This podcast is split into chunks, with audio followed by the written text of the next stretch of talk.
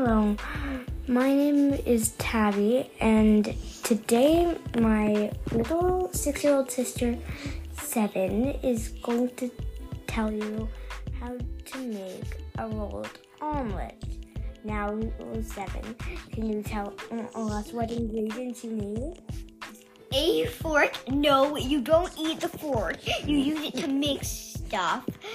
And an egg, a pan. Again, you don't eat the pan. and a spatula. Of course you don't eat a pan. okay, but anyway, can you tell us how to make it? Oh, and I think you're forgetting mm, the butter. Well, yeah, butter. Now, first, what do you do? Uh, you crack the eggs into a No, first you butter the pan, then you crack the eggs into a cup. Yeah. Keep going. So, you have to crush up the eggs with the fork, then mix it, mix it up.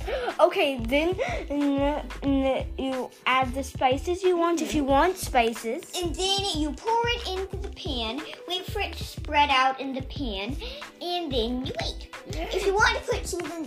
In the omelet, plop in. You can add whatever ingredients inside the omelet you want. Uh, unless it's a book. Yes, you cannot put a book in an omelet. Can you tell me anything else?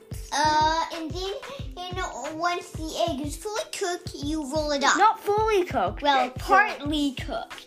then you roll it up. hmm And then you, eat, you take it out of the pan and eat it. Yeah, of course you're supposed to eat it. I don't know. Bye. See you next week.